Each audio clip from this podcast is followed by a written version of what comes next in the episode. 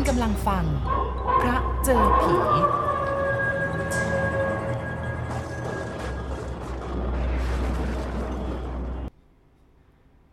เรื่องราวต่อไปนี้เป็นคำบอกเล่าของคุณเสริมศักดิ์สินเจิมสิรินะคะ ซึ่งได้ถ่ายทอดให้กับศาสตราจารย์ ดรคลุ้ม วัชโรบล ได้บันทึกไว้เมื่อ 40 กว่าปีที่ล่วงมาแล้ว คุณศิลป์เอ่อคุณเสริมศักดิ์นะคะบอกว่าเคยประสบเหตุการณ์เหนือคำอธิบายมา ทั้งตอนสมัยเด็กและก็ตอนเป็นหนุ่ม เนื่องจากว่าเวลาว่างจากการเรียน และก็การทำงาน ชอบความสนุกสนานในการเล่นการเที่ยว จึงทำให้พบเห็นเหตุการณ์แปลกประหลาดหลายครั้ง สมัยเมื่ออายุยังไม่ถึง 10 ขวบ เด็กผู้ชายก็ชอบเล่น ตีลูกล้อ ก็คือเอาขอบกระด้งเป็นลูกล้อ ซึ่งผู้เล่นก็ใช้ไม้ตีลูกล้อให้กลิ้งไป คนก็วิ่งตามตีไปไม่ให้ลูกล้อล้ม นี่ก็เป็นการเล่นที่ออกกำลังกายได้ดีอย่างหนึ่ง ถนนหนทางก็ยังไม่มียวดยานพาหนะมาก เด็กๆก็เลยอาจเล่นตีลูกล้อตามถนนได้ ตอนนั้นบ้านอยู่ที่ตำบลบางรัก ใกล้กันกับปากคลองสาทรค่ะ แล้วก็ใกล้กันกับแม่น้ำเจ้าพระยาฝั่งพระนครด้วย ในหมู่บ้านนั้นมีบ้านที่ควรจะกล่าวถึงอยู่แห่งหนึ่ง เป็นห้องแถวครึ่งตึกครึ่งไม้สูงสองชั้น แต่ละห้องกว้างเพียงแค่ตึกอ่ากว้างกว่าตึกแถวที่สร้างกันในสมัยปัจจุบัน คือกว้างกว่าเป็นสองเท่า มีห้องอยู่ห้องหนึ่งค่ะ คืออยู่หัวแถว ปลูกยื่นหักออกจากแถว ห้องที่กล่าวนี้ ชั้นบนผู้เช่าอยู่ชื่อนายนวลทำงานสุขาพิบาล มีหน้าที่ตรวจคนกวาดถนน ซึ่งใครๆก็ทราบนะคะว่านายนวลเป็นชายโสด อยู่ห้องนั้นคนเดียว เวลาไปทำงานก็ปิดประตูห้องใส่กุญแจ เช้าวันหนึ่ง เวลาประมาณ 10 โมง คุณเสริมศักดิ์ก็ตีลูกล้อไปเล่นไปนะคะก็เหนื่อยค่ะ ก็เลยหยุดพักหนึ่งพิงฝาบ้าน หันหน้าไปทางห้องแถวที่ว่านั้น ในตาก็มองไปยังห้องที่ในนวลเช่า ขณะนั้นประตูใส่กุญแจไว้สักประเดี๋ยวก็เห็นประตูเปิดออกสู่ระเบียง ปรากฏว่ามีผู้หญิงคนหนึ่งนุ่งจงกระเบนสีตองอ่อน ห่มผ้าแถบสีชมพู ก้าวออกมายืนอยู่หน้าประตู ได้ยินเสียงนางบ่นออกมาดัง ๆ ว่า โอ๊ยร้อนจังเลย คุณเสริมศักดิ์เห็นดังนั้นก็รู้สึกประหลาดใจนะคะเพราะใครๆก็ว่าตานวลไม่มีเมีย ที่แท้ แกมีเมียของแกแอบไว้ในบ้านนี่ ไม่มีใครรู้ ซึ่งตอนนั้นก็รู้สึกตื่นเต้นมากที่แอบรู้ความลับของผู้หลักผู้ใหญ่เขาก็ทนเก็บความลับนั้นไว้ไม่ได้ แล้วก็ไม่เห็นเป็นเรื่องสำคัญที่จำเป็นจะต้องปิดบัง จึงไปเล่าเรื่องนี้ให้เฮียจิ้งเฮียจิ้งลูกชายป้าเนยเจ้าของห้องแถวฟังก็ฟังด้วยความตื่นเต้นแล้วค่ะเฮียจิ้นเฮียงตานวลแกมีเมียแล้ว ฉันเห็นผู้หญิงออกมาจากห้องตานวลเฮียจิ้นเฮียงแกก็ฟังด้วยความประหลาดใจ บอกให้พาไปดูซิก็นำไปค่ะแต่กลับพบว่าประตูห้องพักของตานวลนั้นใส่กุญแจด้านนอกอยู่ จนกระทั่งประมาณสักบ่าย 15นาฬิกาหรือว่าบ่ายสามปรากฏว่าเห็นป้าเนยกับเฮียจิ้นเฮียงไปที่บ้านตานวลซึ่ง คุณเสริมศักดิ์ก็ไปด้วยป้าเนยไขกุญแจเข้าไปข้างใน ในตอนนั้นไม่มีคนอยู่นะ กลางเรือนมีเสากลมอยู่สองหรือ3ต้นจำไม่ได้ซะแล้ว ขนาดใหญ่ประมาณเส้นผ่าศูนย์กลางสัก 30เซนติเมตรจำได้ว่าเสาเกลี้ยงเป็นมันเหมือนกับพื้นเรือน ซึ่งเช็ดถูบ่อยๆป้าเนยเห็นดังนั้นก็เลยพูดว่า เสาตะเคียนตกน้ำมัน ซึ่งต่อมาก็เห็นป้าเนยเอาเครื่องเส้นไปเส้นไหว้ที่เสานั้น จุดทูบเทียนขอหวย ซึ่งในสมัยนั้นก็คือหวยกอขอนะคะต่อมาทราบว่าป้าเนยถูกหวย แต่ก็ไม่ทราบว่าถูกเท่าไหร่ อันนั้นก็เป็นประสบการณ์ที่เกิดขึ้นเมื่อสมัยที่คุณเสริมศักดิ์ยังเด็กอยู่ ทีนี้ประสบการณ์อีกครั้งหนึ่งเกิดขึ้นเมื่อรุ่นหนุ่ม อายุประมาณ 15-16 ปี ได้ไปเที่ยวงานภูเขาทองที่วัดสระเกต กลับดึกไปหน่อย นึกเกรงใจแม่ที่จะต้องเปิดประตูรับ พอดีนึกถึงเพื่อนคนหนึ่งชื่อชม อายุแก่กว่าหลายปี แม่ของอคุณเสริมศักดิ์บวชให้เป็นภิกษุอยู่วัดยานาวาก็เลยคิดว่าจะไปนอนที่วัดจะได้ไม่ต้องรบกวนแม่กลางดึก ที่อยู่ของพระชมเป็นศาลาไม้ริมคลองค่ะ ด้านใต้ของวัด บนศาลานั้นมีพระอยู่ด้วยกันสองสามรูป พระชมทราบความประสงค์ว่าจะมาขออาศัยนอนอยู่ด้วย ก็เลยจัดแจงกลางมุ้งให้นอนข้างฝาศาลา อ่า เป็นข้างเตียงพระชมนั่นแหละนะคะ ก็นอนหันศีรษะไปทางฝา ซึ่งในศาลานั้นมีตะเกียงแขวนจุดอยู่ เข้านอนยังไม่หลับ เพราะว่าผิดที่ ก็เหมือนมีความรู้สึกว่ามีคนเอามือมาแตะศีรษะ ก็นึกสงสัยคิดว่าเพื่อนๆ คงมาล้อเล่น ก็นอนต่อไป ไม่ได้คิดอะไรอีก ทีนี้ก็มีความรู้สึกว่าเหมือนมีเอามือมาตบที่ศีรษะ แต่ว่าแรงกว่าครั้งแรกนะคะคราวนี้ชักจะโกรธละสิ เพราะว่าถูกตบอย่างแรงกว่านี้ คิดว่าเพื่อนแกล้งก็เลยด่าให้ แล้วก็บอกว่าอย่าเล่นเว้ย พร้อมกับคอยระวังตัวอยู่ ตั้งใจว่าถ้าขืนมาแกล้งอีกนะจะจับตัวให้ได้ คอยอยู่สักพักหนึ่งค่ะ ประเดี๋ยวประดาวก็รู้สึกว่าถูกเขกศีรษะอย่างแรง คุณเสริมศักดิ์ผุดลุกขึ้นนั่งพรวดพลาดตึงตังดึงมุ้งออกโดยเร็ว จนพระที่กำลังจำวัดอยู่ในศาลานั้นตื่นกันหมด พากันถามเรื่องถามราว ก็เลยเล่าให้ฟัง พระรูปหนึ่งมาคลำศีรษะดูแล้วร้องว่าโอ้โห หัวโนเป็นลูกมะนาวเลย คุณเสริมศักดิ์ไม่กล้านอนที่นั่นอีกแล้ว ก็เลยขอร้องให้พระชมจุดตะเกียงพาไปส่งบ้าน ซึ่งทราบต่อมาในวันรุ่งขึ้น พระชมค้นหาว่าในศาลานั้นมีอะไรบ้าง ปรากฏว่าใต้เตียงมีหม้อกระดูกอยู่หนึ่งหม้อ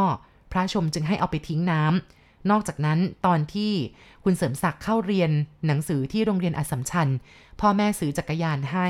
ก็มีความรู้สึกสนุกในการขี่รถจักรยานเล่นค่ะ ก็เลยออกเที่ยวด้วยจักรยานบ่อยๆ วันหนึ่ง ไปบ้านเพื่อน ชื่อพริมสีวิสาดวันนั้นพากันขี่จักรยานไปทางถนนเยาวราช พอใกล้ค่ำก็เลยชวนกันกลับ ผ่านทางหน้าวัดหัวลำโพง คือสมัยนั้นมีรางรถไฟสายปากน้ำมีคลอง ที่ริมคลอง ต้นไม้ร่มครึ้ม คืนนั้นแสงเดือนริบหรี่ค่ะ ในพริมก็ขี่จักรยานไปข้างหน้า ก็ได้ยินเสียงในพริมดีดกระดิ่งจักรยานดังกริ้งกริ้งกริ้งพลางกับพูดว่าไอ้เจ๊กนี่เดินไม่หลีกรถทันใดนั้น ก็ปรากฏว่าเห็นคนจีนคนหนึ่งหลบจากหลบรถในพริมเดินนำหน้ารถของคุณเสริมศักดิ์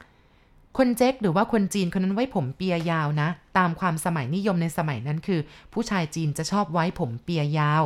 นุ่งเกงขายาวค่ะ แล้วก็สวมเสื้อทั้งชุด สีเหลืองหม่น เดินอย่างสบายใจเลยนำหน้ารถจักรยานของคุณเสริมศักดิ์หางเปียกแกว่งไปแกว่งมา คุณเสริมศักดิ์ดีดกระดิ่งรถเพื่อขอทาง แต่ว่าจีนนั้นยังไม่หลีกนะคะ ยังเดินไปเรื่อยๆ ก็ชักจะโกรธ ตั้งใจว่าจะเอาสูบรถจักรยานฟาดหัวให้สักทีนึง เอื้อมมือไปถอดสูบมาถือไว้ พลางก็ชักสายกระดิ่งดังยาวๆ เร่งฝีเท้า ถีบรถเต็มที่จะให้ขึ้นหน้า ล้อรถก็หมุน แต่ก็ไม่ค่อยจะแล่น มันก็เกิดความเหนื่อยสิทีนี้ พอเหนื่อยแล้วมันก็โกรธค่ะ ตาก็เพ่งมองจีนคนนั้นด้วยความแค้น คราวนี้มองไปที่เท้าคนจีนนั้น ก็แปลกใจ เอ๊ะ ทำไมเท้าไม่ถึงดิน สูงกว่าดินสักครืบหนึ่ง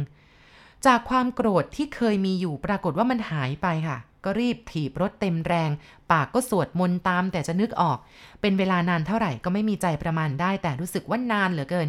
เหงื่อออกโทมกาย พอเกือบจะถึงแยกสนามม้า ก็พอดีมีรถเจ็กเป็นรถลาก ขนาดใหญ่คันหนึ่ง โดยมีผู้โดยสารนั่งมาด้วยกี่คนไม่ทราบ ลากสวนทางมา จีนหางเปียยาวที่เดินขวางอยู่ก็เปลี่ยนทิศ เดินตรงเข้าไปหารถลากคันนั้น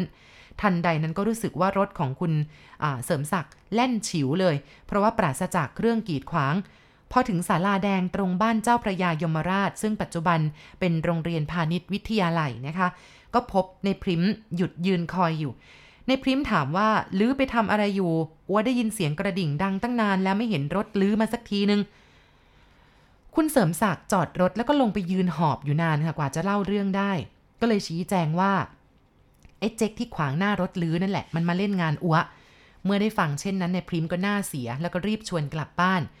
ต่อมาเมื่อเรียนจบได้บรรจุเป็นข้าราชการ ทางราชการส่งไปทำงานที่จังหวัดปัตตานี เพื่อสร้างสะพานเดชานุชิต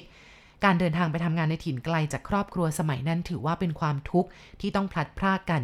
บ้านพักที่ปัตตานีก็เป็นบ้านที่ราชการแขวงการทางเช่าเตรียมไว้เนี่ยค่ะเช่าจากข้าบดีเรียกกันอย่างยกย่องว่านายโปเอียน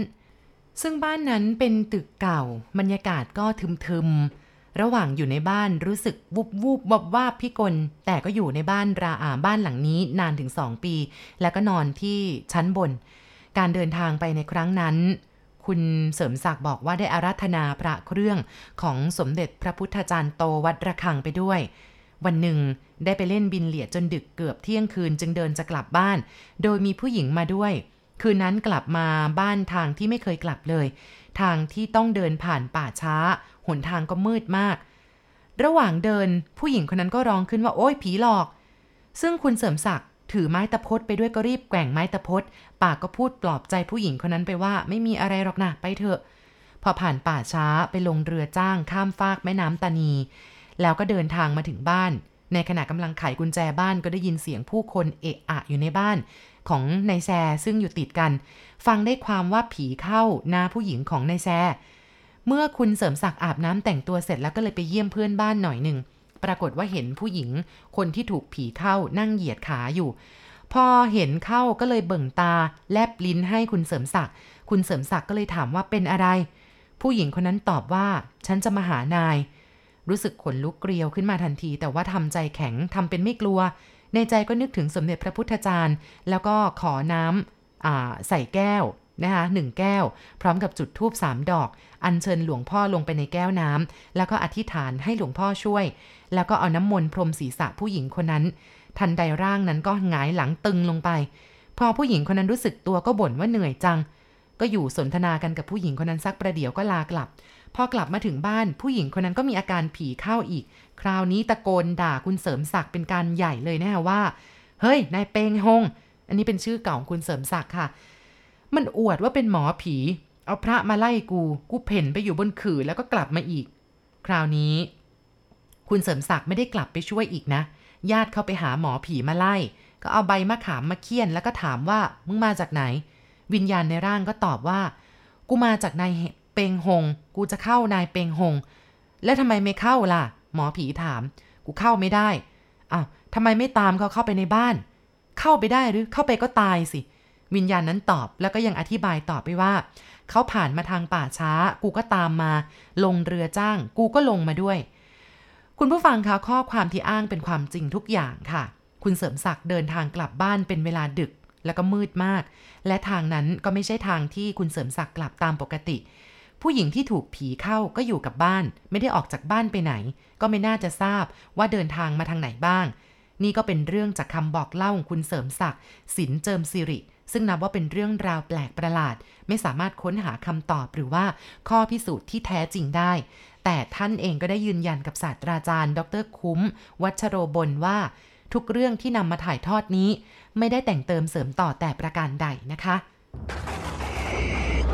คุณกำลังฟัง พระเจอผี